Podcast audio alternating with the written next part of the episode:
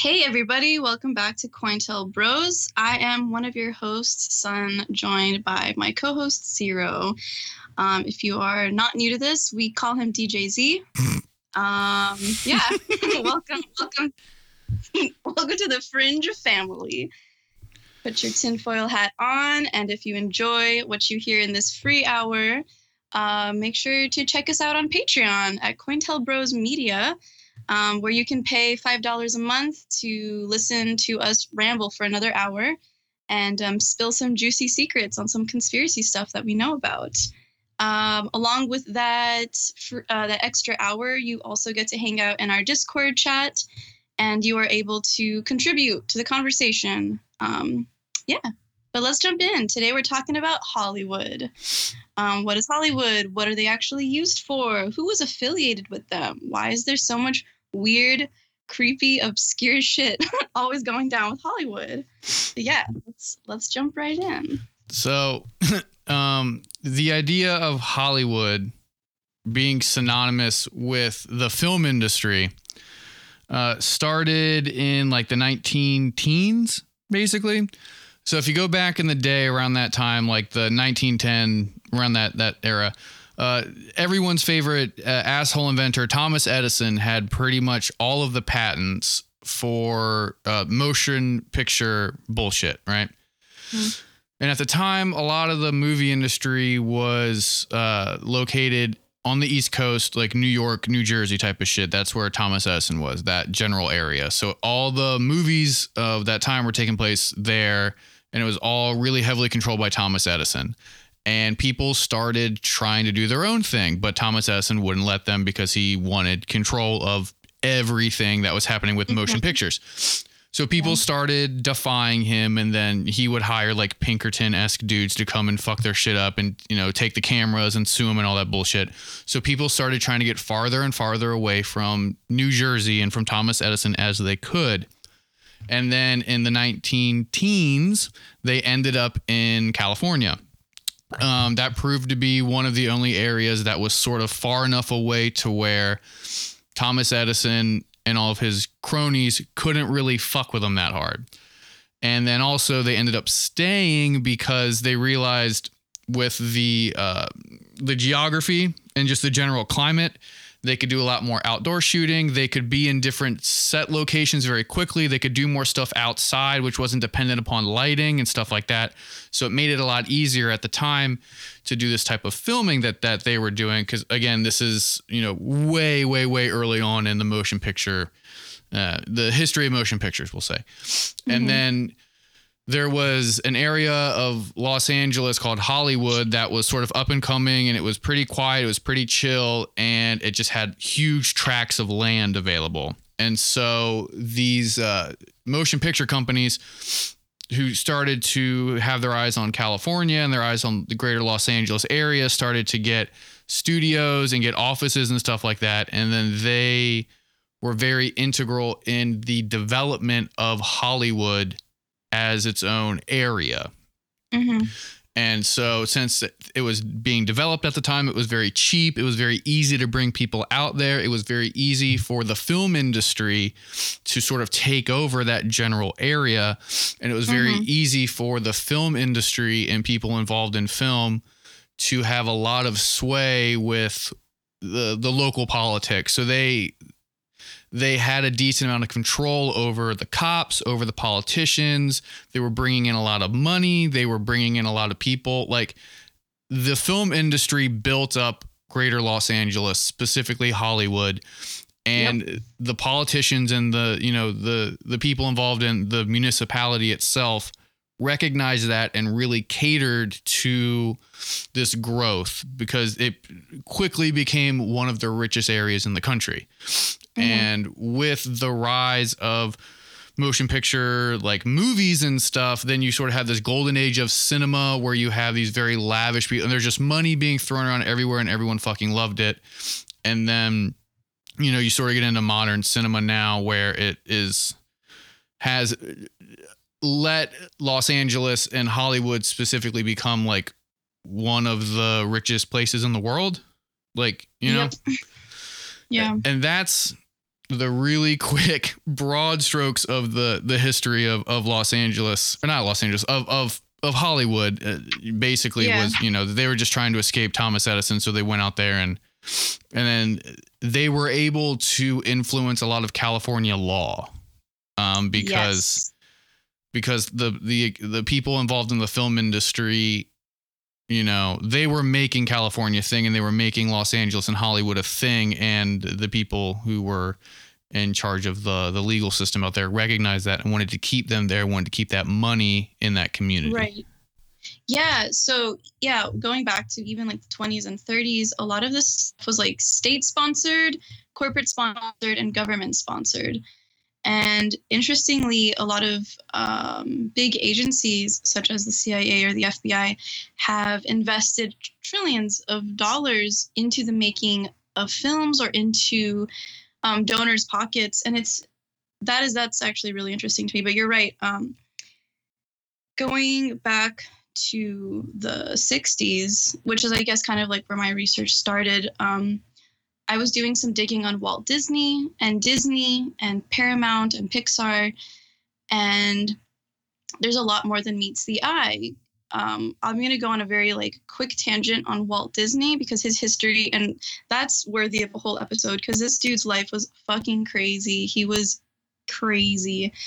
He made he he basically had a totalitarian government within his own um in, in his own employment right so he did not allow any of the men to wear mustaches but he himself did and he was really abusive he stole a lot of ideas but even more than that um close friends said that he was into like really weird snuff porn and like kids and creativity and magic and captivating the minds of younger people. And he was really uh, close with Reagan. Um, and he was actually close with a lot of policymakers um, in that area. So when he got together with Hollywood, um, which actually, before Hollywood became really popular, either local citizens or people that kind of knew of Hollywood would actually call them Babylon or Sin City um, because it was very hyper violent, hyper sexualized. Um, sin was praised there for some reason, right? But the thing is, is if you go back and listen to our sex magic or even our Vril and Orgone episodes, um, we discuss how creativity lies in the darker parts of your bar- in your body. Um, I recommend looking at the Kabbalah Tree of Life, and there is a Sephirah called Daath, which is the 10th Sephirah. And occultists believe that if tapped into, uh, you can basically control your reality. You can control your own will, you can control the wills of others. And since Disney, Walt, Walt specifically, not the corporation that he created, um, was really into magic and creativity and children. Um, and he has a really weird past. It's so hard to talk about Hollywood and Disney without talking about pedophilia rings and the reason why molestation and just really abhorrent events happen there. But it's important to talk about, as uncomfortable as it is, because um, they knew that if you could enact the most disgusting things that you can think of you actually tap into a greater sense of creativity and free will. Um, but going back to like policy making, that like that was all in line with the abuse because the CIA sponsored a lot of films, um, especially World War like around World War II. Um, even prior to World War II, there was a lot of propaganda being just thrown into films. Um, and you know we don't even have to talk about the past to understand it we can even talk about 9-11 which only happened a few years ago uh, the amount of films that came out within the first like three months post 9-11 post anthrax was crazy. Um, and if you look at these films and who funded them it was mostly policymakers and it was a lot of bigger corporations and it was usually state and state government sponsored. Um, and yeah I want to ask, you know, if you were in control of the world or if you were a part of the Bilderberg Committee or the UN, how would you easily sway and manipulate masses? And I think the simple answer is well, you you brainwash them into creating a loyalty to something abhorrent. It's Stockholm syndrome on a global scale, you know. Um, I'll go back also to different sponsors, and I think people should question and look into why NASA was a huge friend of Hollywood. Um, during the Apollo missions, they actually reached out and they were like, and we talked about NASA. I think that was our two two episodes ago, right? Mm-hmm. yeah, Um, something like that. Yeah, um, I was talking about how NASA's team very foolishly gave us this excuse that none of these tapes exist of the you know the first rocket leaving Earth into past uh, you know certain atmospheres, um, and they claim to have destroyed the tapes and that they were accidentally taped over. And you can go and watch these videos of the person saying this. I have his name here, but I don't want to flip through notes because my pages are loud. and um, but basically, NASA was like, "It's okay, citizens of America. We are going to call up our buddies over at Hollywood, and they're going to recreate the events." Almost better than how they actually happened. So you will receive a crisp and clean recreation of us going to the moon. Which I don't know. I think you have to be like a blind person to not see the fishiness in that scenario. All of this to say that I think that if you are a policymaker, you don't necessarily have the public's interest at heart. You are running a for profit organization, and a lot of whatever you're going to receive is, is going to go directly into your bank, your wallet, your pockets. And um, yeah, I, I guess those are like the big questions that I, I guess I want people to keep in their mind going into this. Um, because Hollywood is a really vague topic. We could discuss really anything about any sector, but I think the underlying um, question that everyone should be asking is why the fuck are there so many trillionaire eugenicists that are benefiting and also giving um, to Hollywood and the films. Um, I could list off just like a few films post 9 11 that came out to sway public mass to really hate people from the Middle East. You know, like Zero Dark 30 or Flight 93, Black Hawk Down or Argo or literally like any war movie, right? And a lot of these directors are like, we want to captivate the hearts and the minds of the public but that's a really really pretty sugarcoating way to say we know the powers of rhythm and how to simultaneously make people's heads bop up and down we know how to simultaneously make people's emotions kind of streamlined and that is a lot of the research done from mk ultra which was also a cia and fbi experiment that was denied for decades. And prior to MK Ultra, there were the gateway experiments, which were like, hey, if we blast a certain type of frequency at a biological organism, we can alter the way it responds and reacts to its reality. Not only that, but we could also influence this mind to believe what they're seeing is false or real. Meaning, if you are staring at a pink cloud, someone could alter your mind waves and the frequency at which you see and hear and experience and turn that cloud into a different color or turn it into something other than a cloud. This research was heavily, heavily funded, probably more than any other research since the 20s and 30s. And it goes to show when you see someone eating McDonald's or drinking Coca Cola in a multi-billion you know revenue movie I, I, don't know some pretty nefarious stuff that's what i have to say about policymakers and where the money's going um Yeah. So like what do you going have to say about my rant? Oh, uh, your rant is going to stand by itself. But like going to like if you bring up like a lot of like the World War One stuff is when a lot of the big propaganda arm of Hollywood really sort of became a thing, Mm-hmm. and especially around that time, um, radio and radio dramas were also still in the mix. Yeah. So what would happen uh, back in the earlier days of, of Hollywood is if you were an entertainer, you were essentially owned by the studio and they controlled and dictated pretty much all of your life. Um, Mhm. You know, some people had like arranged marriages and things like that, but a lot of times it would be they controlled every aspect of your day. And so if you were like a film star, you would also do a lot of radio stuff too, and you would go back and forth and you do whatever they, they told you to.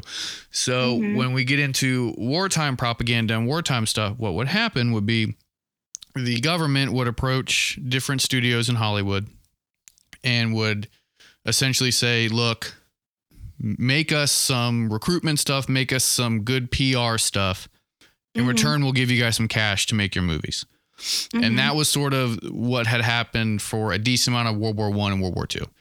Um, it was just a lot of either the government straight up having Hollywood make commercials for them, or if there were any type of media that involved the military, it was always portraying the military in a good light.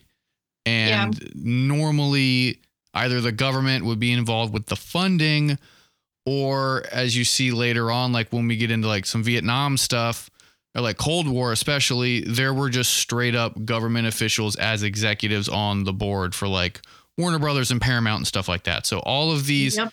these big production houses were very closely linked to different government agencies or the you know the larger American government as a whole because they were um, both very openly and also sort of secretly working as the propaganda arm for the American military.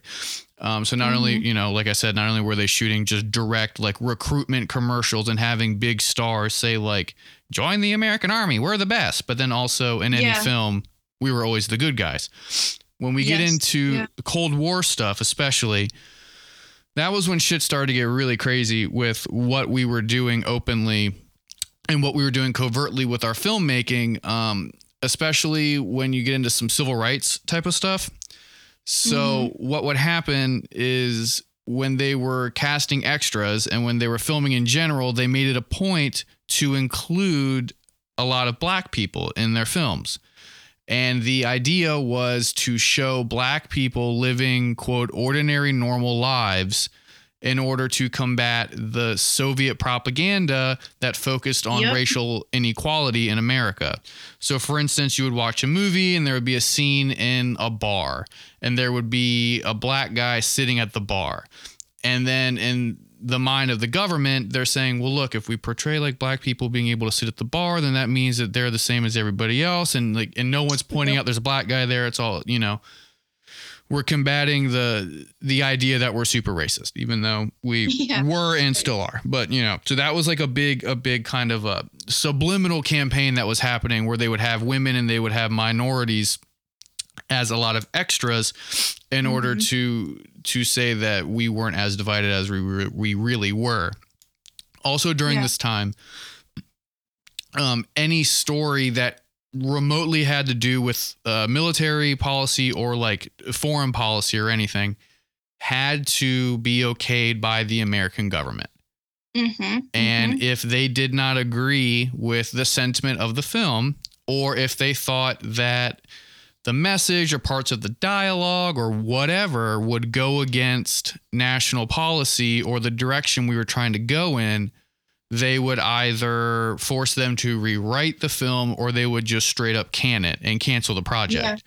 Yeah. And they had that kind of sway because they were secretly funneling a lot of money into Hollywood. There's a lot of allegations um, around like the drug and sex trafficking of the United States government and of the military at the time, saying that they laundered a lot of their money through Hollywood Mm-hmm. especially during like Vietnam and stuff like that, where allegedly, which is you know more more than I, I would say pretty true, soldiers would basically steal heroin from the natives or from the people in, you know, in Vietnam, in the East, in Asia. Mhm.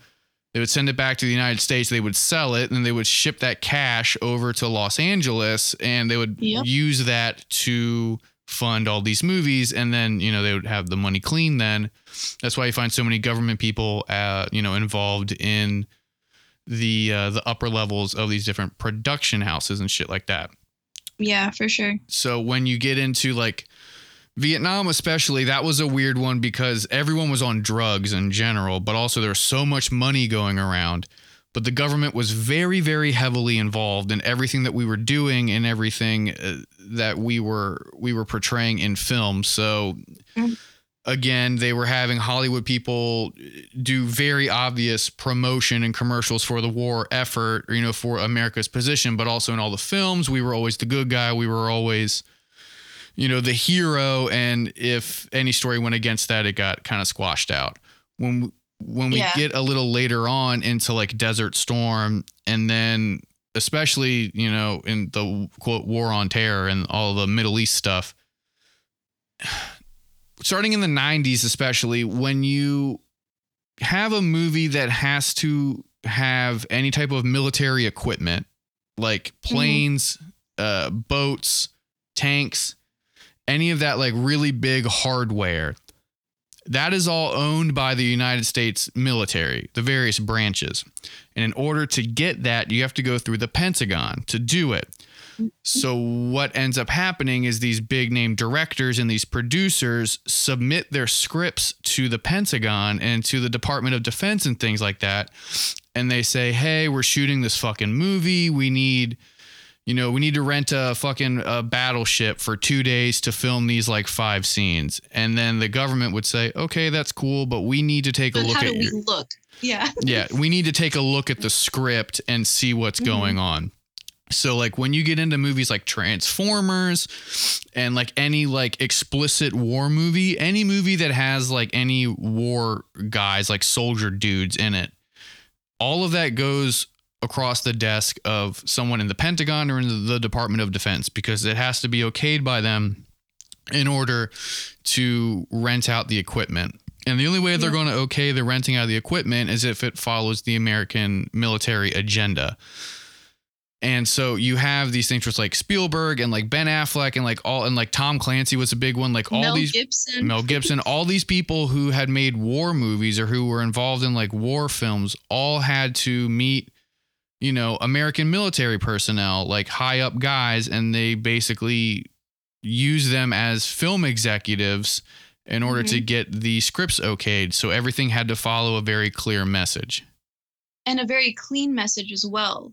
And that's like why I bring up Walt Disney all the time because he was actually hired from Hollywood to clean up their image in order to appease a greater mass.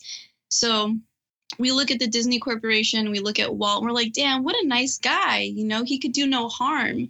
But he actually trained all of his employees to make sure that that's what his image looked like so he could sell Disney as an image versus like a mm-hmm. person. And so what Hollywood did for America was a huge R campaign towards the masses, being like, look at how great our country is. I I kid you not, I used to have friends, and I probably still have some like older family members that will quote Hollywood movies in reference to historical accuracy. Yep. And that blows my mind because once again, if you can make people re- respond to a different reality than what they're actually experiencing, um, you can control their behavior. And so that's what was really going on was like Hollywood was a huge PR campaign to make us look like the greatest country. Mhm. We were always meant to look like the top dog in the military the most powerful, the most um, rich, um, and and that's that's kind of what interests me the most is their ability to hook people and brainwash them on a mass level and be like, look at how great we are, look at how powerful, and also if you go against us in any way or in our image, you're a terrorist. Um, I think that that's kind of what's going on currently, right? Because we were talking about in the last episode that our current president, DJT, is basically signing or wants to sign this bill or law, um, basically saying that if you are anti fascist, you are a terrorist, or if you are affiliated with, he calls it a group, however, it's an ideology, anti fascism, then you are also deemed a terrorist. And this is so normalized in conversation because of the decades of preconditioning that we've had as children through through television and mm-hmm. through music and through film and i think that is like the biggest takeaway for this is that if you ingest this material and digest it that's kind of what's going to be your reality you're going to be divided and films and music um, have successfully divided masses into those who question the narrative and those who believe and conform to it. Um, and that's why war movies are so interesting. And not even war movies, right? We could talk about AI and certain sci fi, cyberpunk, post apocalyptic films that were really popularized in the 70s and 80s. Um, even the most recent ones, such as, you know, iRobot, or older ones like Equilibrium or Code, um, was it Code 43? wasn't a really interesting one as well. But the yeah, the main takeaway is that you have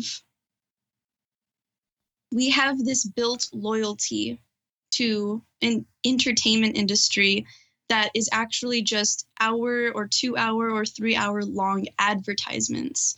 That's it. Um, and these advertisements are not just pushing you know companies they're pushing ideologies and they're pushing beliefs.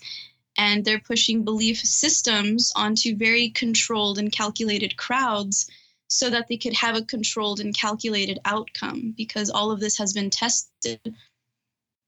Um, i i also you know wanted to talk about maybe your thoughts on like preconditioning and pre-programming because i know that that's kind of what war movies do walt disney worked with Wernher von Braun, which, yes, we did talk about this in a previous episode. Um, and they literally, Walt Disney released films, 20 to be exact, on, on, on training, like military training cartoons. And the public disliked this because they thought it was communistic. They thought that there was like way too much propaganda in it but I think it's the FCC as well as the Pentagon released it anyway. And so when masses questioned it, a lot of people were silenced. And then their PR company came in and swept up the pieces to make them look gleaming and perfect again. It's very, very interesting. Um, but yeah, I wanted your take on um, specifically. Have you seen uh, Equilibrium with uh, Ty or Taye Diggs and um, Christian Bale? I don't know. I'm going to give a very quick synopsis because it's um, pertinent to the events happening right now. Basically, we are in a brave new world type setting, and the government is totalitarian. And they have come to the conclusion that emotions are the things that lead to war. Emotions and having feelings are actually the things that lead to our demise. So they've mandated this drug that humans take multiple times daily in order to suppress those emotions and to suppress those feelings. If you go against the government and you don't take your pills, and you acquire your sense of feeling and your sense of emoting again, you're called a sense offender. And the phonetic similarities between that and sex offender are very obvious and intentional. Um, and in this in this world they believe that if you get angry and you act upon that anger, then you're a sinner. So they've kind of, I know Brave New World, they had Soma, where you kind of get rid of all negative emotions and you only experience happiness and bliss. In Equilibrium, it's it's kind of the opposite, but it's more so just a complete dismissal of emotions altogether. Um, but that's it, it's really interesting because um, we are seeing a society in which we are very desensitized. And it's interesting how censorship is at an all time high, but at the same time and in the same breath, these people who are controlling what is censored and what isn't censored are the same ones that are pushing out hypersexualized media and hyper violent media to very young crowds. Um, going back, and I'm going to talk about Disney a lot because he he kind of had a really big hand in brainwashing children and kind of getting them at the start. We talked about this too, um, like Masons, right? Like I know Mason, whatever, they're bullshit, but it's interesting how they have like this specific thing for children, kind of like Christians too, Christian science, like all these very strange religions and um, schools of thought have daycares and schools and curriculums set up specifically for children. And um, you got to break that mold of thought. But anyway, um, yeah, so Disney was very heavily involved in um, I totally just like lost my train of thought also, by the way. But what, what I'm trying to say is everything is a commercial and we are intentionally desensitized at a very young age uh, in order to kind of tap into this primal animalistic competitive spirit um, in order to uh, i don't know attack your neighbor and not necessarily um, team up with your neighbors. And we can talk that on like a micro sense like in your own neighborhoods or we can talk that on a macro sense like countries and being against soviet you know the soviet union or being against china or iraq or iran. But all of these ideas and these weird hatreds were planted there were really planted there Yeah, if you Yeah. if you look at like a history of the bad guy in American cinema and recently in American television, because what up until maybe the 80s or the 90s, uh, TV was kind of like a throwaway, right? For the Yeah. most part, it was a lot of like sitcom stuff, and then like with the uh, with the rise of like HP HBO, and then you get prestige television, and then it's just long form movies and stuff like that. But uh, mainly with movies, if you look at it, like between the period of World War II up until the beginnings of the Vietnam conflict, the bad guy, if it's an international film, is always going to be a German or it's always going to be a Mhm. Nazi and stuff like that, right? And then when you get into more like Cold War territory, it's all Russians. It's always going to be the Russian bad guy. The bad guy syndicate is always, always, always, always, always the Russians. And then once the Cold War was over and Desert Storm starts happening, now it's always going to be Middle Eastern terrorists, right? Mhm.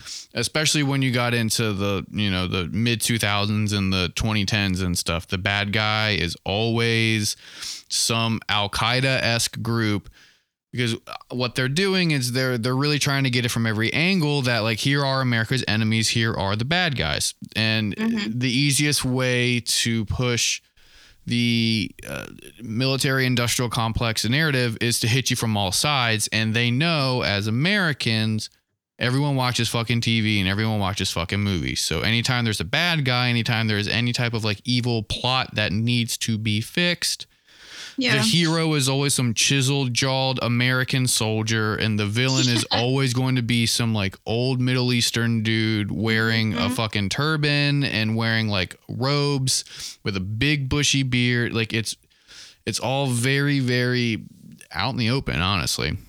It is. And and even like as kids like there's disney cartoons where the bad guys are supposed to be like the huns or like these you know these european dudes with like the spiky helmets and stuff and they have german accents and then it. Mhm. it switches to you know russian stuff and then during vietnam like there's like weird racist stereotypes of like asian men like it's whoever our enemy is at the time is always going to be the bad guy in our in our visual media that's what it's Yep. always going to be because it's it's a very easy way for us to get the point across.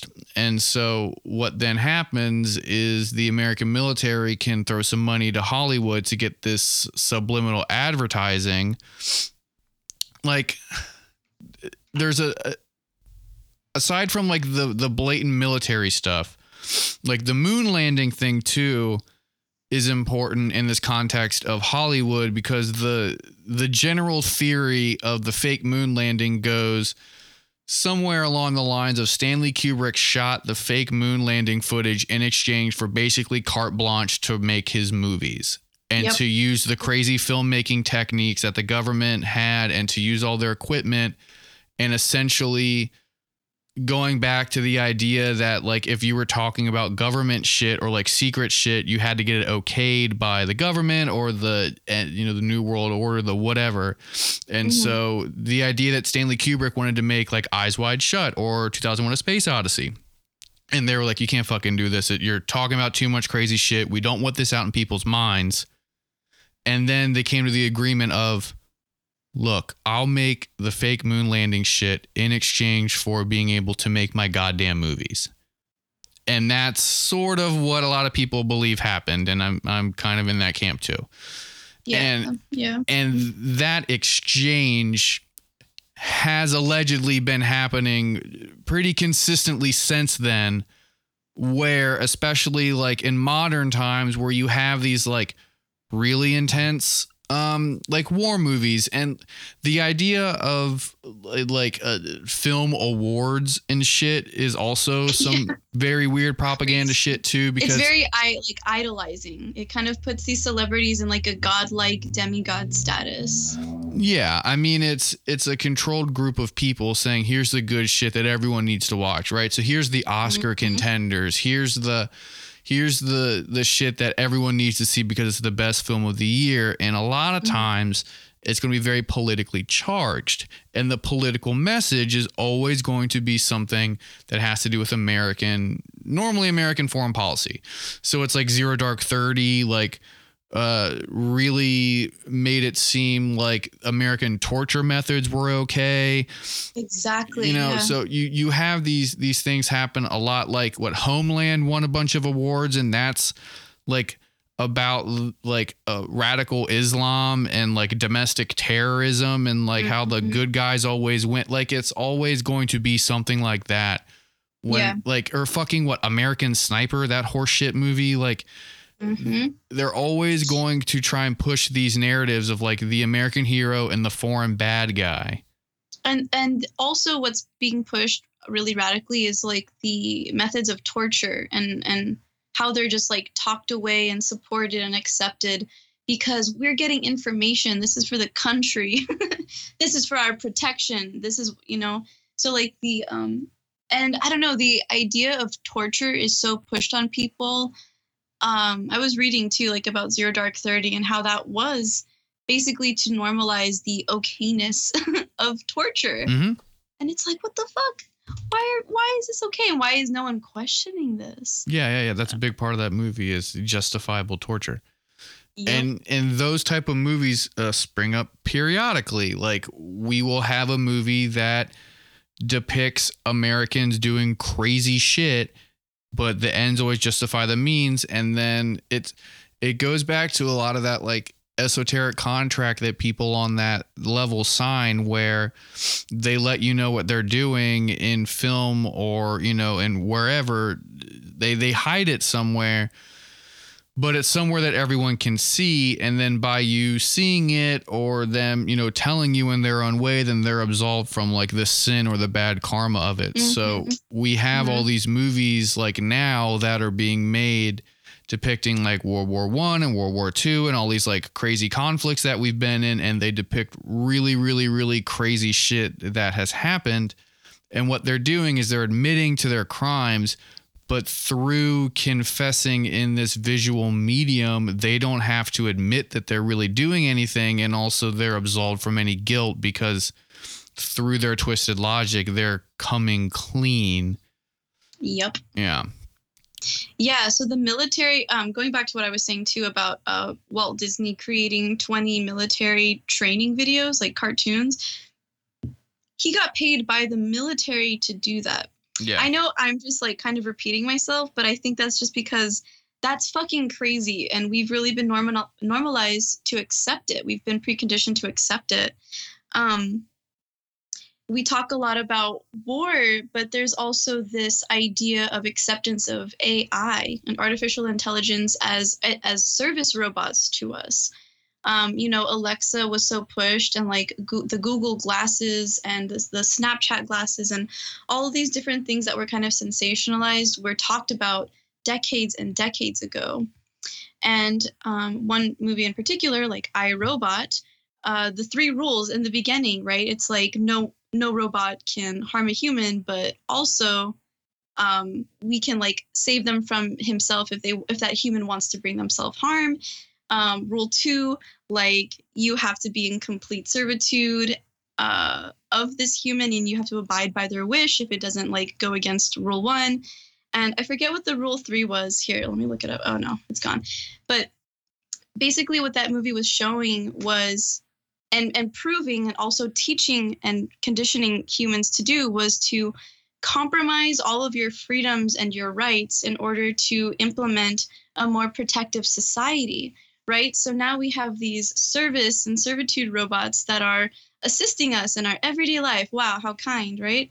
But in that movie, the AI overlord that was overlooking a lot of oh, everything actually um, basically said like well we had to save humans from themselves because you guys were doing this and being sinful and causing war and yada yada yada um, but what that movie was showing is that we're kind of bringing about this conditioning of a police state um, and being okay with a police state and like having that as the only inevitable outcome, right? Because like if you can deceive masses, like what deception does is it removes any path of um, a different solution. And what Hollywood tends to do is provide the only solution and I want to remind listeners again that the Bilderberg committees and UN, military, they all have really big hands in what is shown to masses. Um, even Pythagoras, what did he say? Pythagoras said there's geometry in the humming of strings.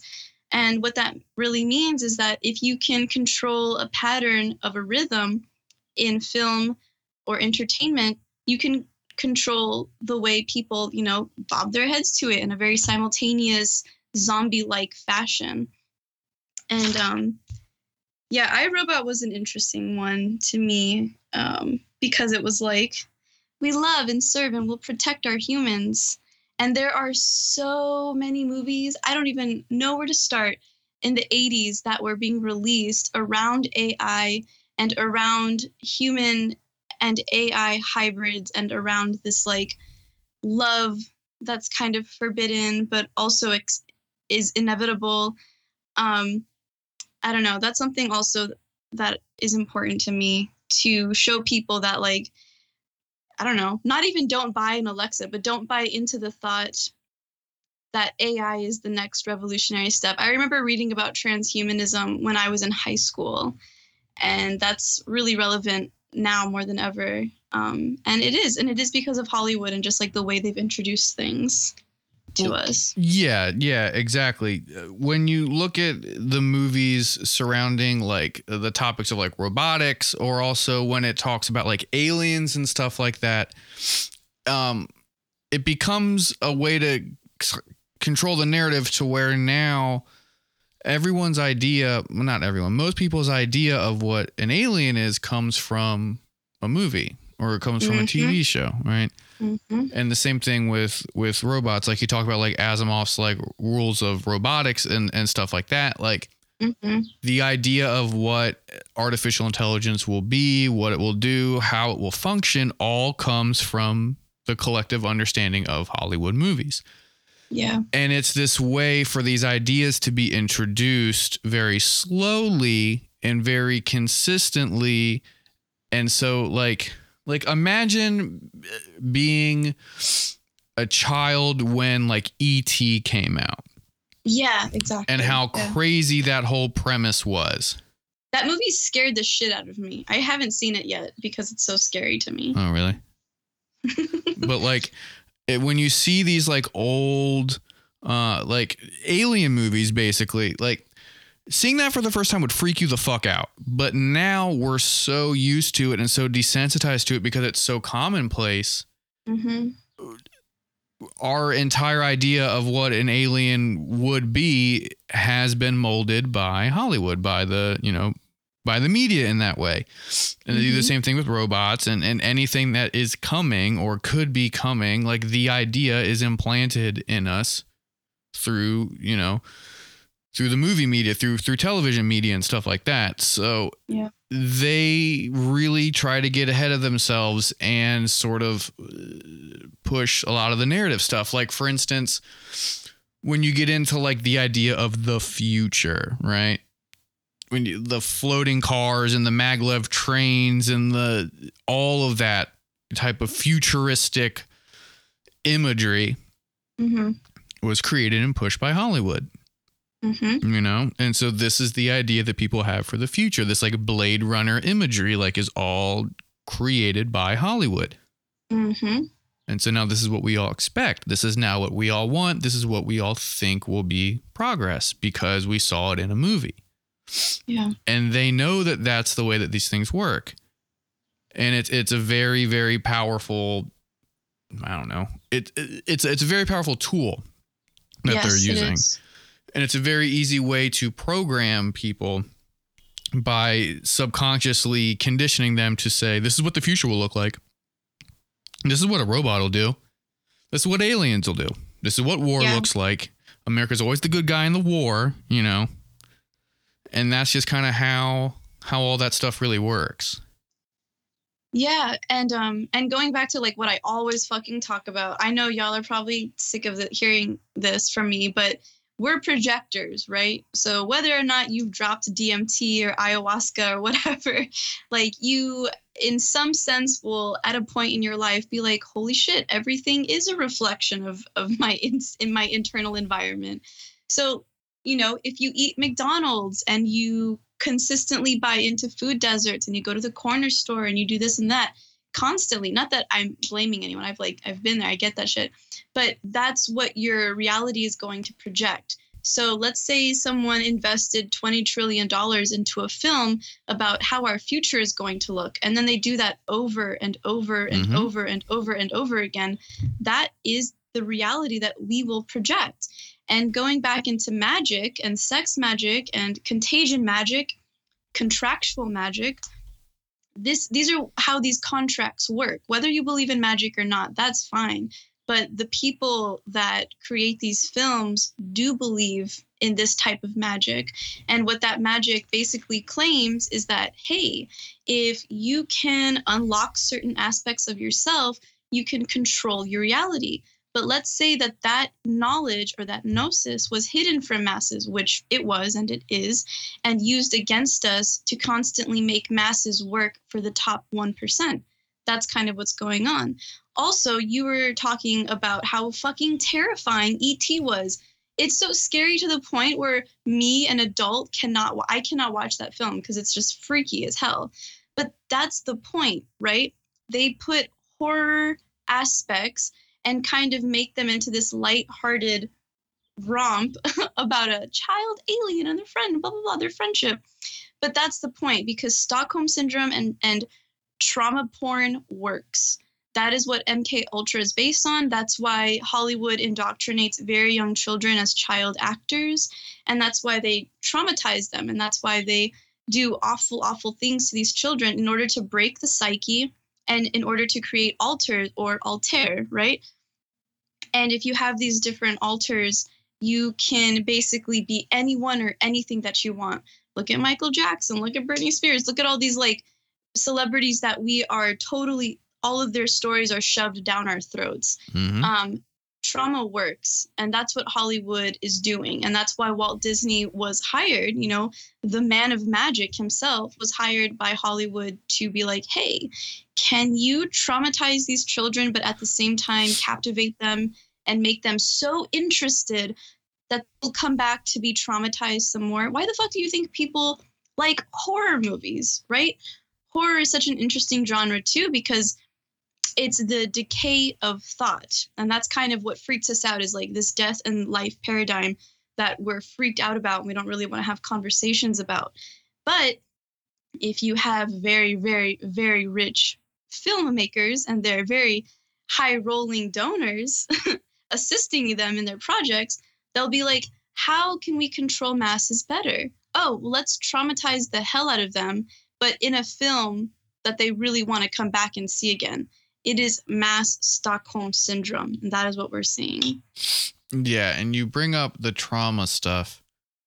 And that's something that we in the last like, you know, these last 10 minutes we should probably cover um Yeah. there's a lot of like really fucked up stuff socially that happens um in Hollywood and also like surrounding the film industry and it's it's been happening the entire time um that there has been Mhm. a film industry in America a lot of the early people who were involved like the talent were you know it's a lot of runaways it's a lot of uh, damaged artistic type of people who are very easily manipulated by you know by rich people and and things like or that Or children.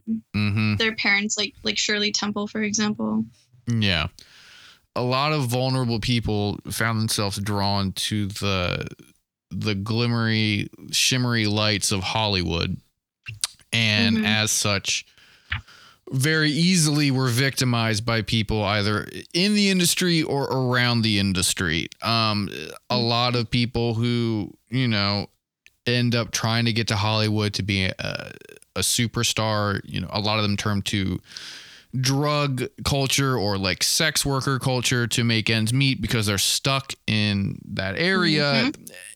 And ever since Hollywood became a thing, it, like you were saying, the Sin City stuff, it's always been this hedonistic area. It's always Mhm. been synonymous with like almost uh bacchanalian pleasure in this way to where like whatever you want you can get it here and no one will stop you because Hollywood controls the town and Hollywood needs to keep the money flowing and they need Yeah. to keep people happy. So, you know, if you work for, if you're an actor who has a contract with a studio and you're drunk driving and you hit someone with your car, the studio makes it go away. If Mhm. you're an actor and you're contracted out by a studio and you you get a prostitute pregnant, they make that problem go away. If you are you know hanging out with someone underage and they OD and die, they make that problem go away the entire film industry for a very long time was just completely riddled with these type of scandals but it never really went anywhere because they controlled a lot of california legislation. They especially controlled a lot of local legislation. Mhm. and with that the systematic abuse uh, became habitual and generational. So you have a lot of people and I don't really want to get into a lot of like testimonials from from Hollywood people. Like if you want to look that up, Mhm. please do it on your own. Like there's so many people you can look at, but like a decent example is like Charlie Sheen and uh Corey Feldman and a lot of that kind of stuff Mhm. to where you have these very very famous literally lifelong Hollywood stars. You know, they were childhood stars who ha- continue to get work in their fucking what 50s 60s how old are those motherfuckers Yeah. yeah. and that whole class of actor almost all of them have stories of producers and directors and older actors you know molesting them and rape, raping them having sex with them giving them drugs at a very young age them you know getting addicted to alcohol at a young age like fucking drew barrymore was like in rehab for coke at like 13 or some crazy shit Her like parents like introduced her to drugs. yeah. And Yeah. that stuff was all very common then. And then it becomes Mhm.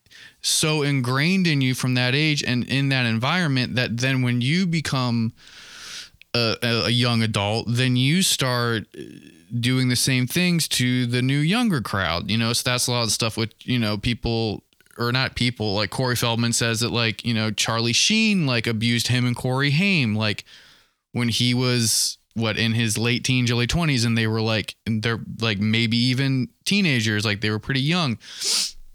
And these type of stories are very common then because it was so laissez faire with sex and drug stuff.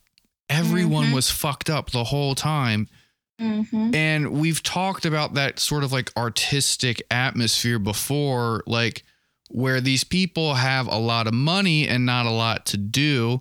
So they get involved in drugs and they get involved in, you know, sex stuff like sex experimentation. And a lot of them also get involved with like the occult because it's very fashionable. That's why you have so many people who are Freemasons in the in the movie industry. You have Yep. a, like so many cults are based around Los Angeles or you know the greater Los Angeles area Yeah. because all these people are very vulnerable and they're high as Mhm. fuck and they're just looking for the next party or they're looking for somewhere to fit in so that atmosphere attracts both people who prey on the weak and also it attracts a lot of very weak people because they've been Mhm. conditioned through Hollywood to think that these are the cool people. This is what I need to do to get ahead. The only thing that matters is being famous. What do I do to get famous? I pack up my entire life and I move to LA. Oh, I can't, Mhm. I'm not going to be an actress. I guess I'll be a waitress. And, you know, and then that's just how the city sustains itself Yep. but the cycle of abuse is very real and it's very rampant and it's been going on for the entire time that Hollywood's been a thing. You can go back as far as you want and there will always be abused child stars. You know, there's always going to be like like homosexual scandals was a really big thing like with Marlon Brando and and um, Mhm. James Dean and all these guys like Mhm. it and, and there's nothing wrong with with exploring your sexuality but you know No, no, no. But I was, yeah, no, keep going. But there's something actually to homosexuality and the way that it's pushed and the way that like Planned Parenthood and the council of that team were actually like a plan, uh, a team of eugenicists that were like, if we push homosexuality through film and entertainment and through music, we can actually control the population even better. So that's what I'm looking for. But no, it is important to say. Yeah, no, that's a really big thing. And that was another way to control people. Um, a very good movie to sort of see the soft underpinnings of this way of control is it's a Coen Brothers movie that I just saw recently called Hail Caesar. It's kind of Mhm. newer. But it it literally is, you know, George Clooney as a movie star getting kidnapped by a bunch of communists to blackmail the studio for money but then there's a side story where George Clooney's caught up in a homosexual scandal, and so the studio kind of like owns his image. Yeah. And that was something that was very prevalent back then. Was the studios knew everything about your life, and they were these huge blackmail machines. Yep. So very similar to a lot of the Epstein stuff that's happening now, or you know that should be happening now that happened a little while ago, where what happens is you go to a party and you get super fucked up and you do some drugs and you're feeling real good. Next thing you know, you're having sex with, uh, you know, someone of the same gender as you or whatever, or you're having sex with a child or with like having an orgy or whatever, and they take pictures or there's people there. Next thing you know people are like, hey, like I saw you at the orgy yesterday. It'd be a shame if your wife found out about it. I guess you're going to do these movies for us now, you know? Mhm. And that was a way for them to really control people. They would put you in these precarious situations. And as soon as you fuck up, they would immediately be like, we own you now. That was especially Yep. big during the Red Scare. That's why there was so- so much uh, communist uh, paranoia around Hollywood because there were a lot of writers who were very sympathetic towards communist ideals, but also Mhm. They could plant that on almost anyone. And if you didn't want to get deported or fucking jailed or whatever, then now you have to play ball with anything that the people in Hollywood want. Yeah. You know, what's so crazy about communism, too, is that after World War II, Walt Disney was actually called upon by Hollywood to testify before congressmen who believed that there was too much communist affiliation and infiltration in Hollywood. So it's like, it's like this crazy back and forth of being like, well, we're to put this in here, but also there's too much of it. It was just like this weird balance of like trying to brainwash people into like anti communism but yeah, that was that was so rampant, and also, um, yeah, uh, blackmail is is a very interesting thing too. Um, I don't know. I think also like going back to the, I'm not gonna push the whole homosexual, queer, trans thing because I feel like that's a whole conspiracy in itself that I would love to explore, but it might be too edgy for the times. I don't know. um, John D. Rock- Rockefeller, who started the Population Council, was actually a huge eugenicist. And he literally said eugenics goals are most likely to be achieved under another name than eugenics. So he went on to develop Planned Parenthood and the term family planning. And within this, his goals were to restructure the family um, and encourage increased homosexuality and, and transvi- transvestitism or whatever. The words that were you know pc at the time whatever. But he like pushed all this shit. And so that's very interesting because now we're seeing such a huge trend in like all these netflix shows um, showing like queer kids ruling the city in a post-apocalyptic scene. Um, it is. It's like it's it's there's trauma porn all over the way all over the world and especially in Hollywood, they know how well trauma works to recondition a brain and to break down the psyche and to rebuild it into what you want to see. And if you want to, you know, create some type of Manchurian candidate that doesn't necessarily assassinate, but will kind of kill the role that they're playing, um, that that's like the, the the ultimate control right there.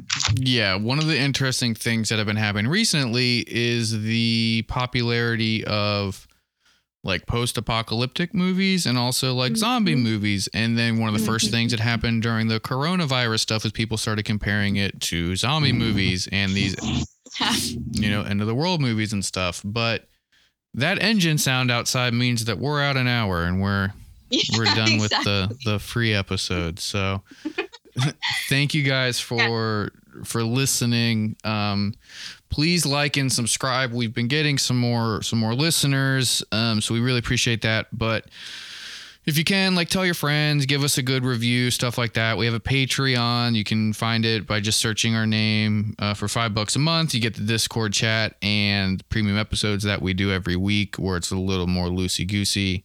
Um, thank you so much for listening. We really appreciate it. And we will talk to you next week. Yeah. Thanks, guys. See you later.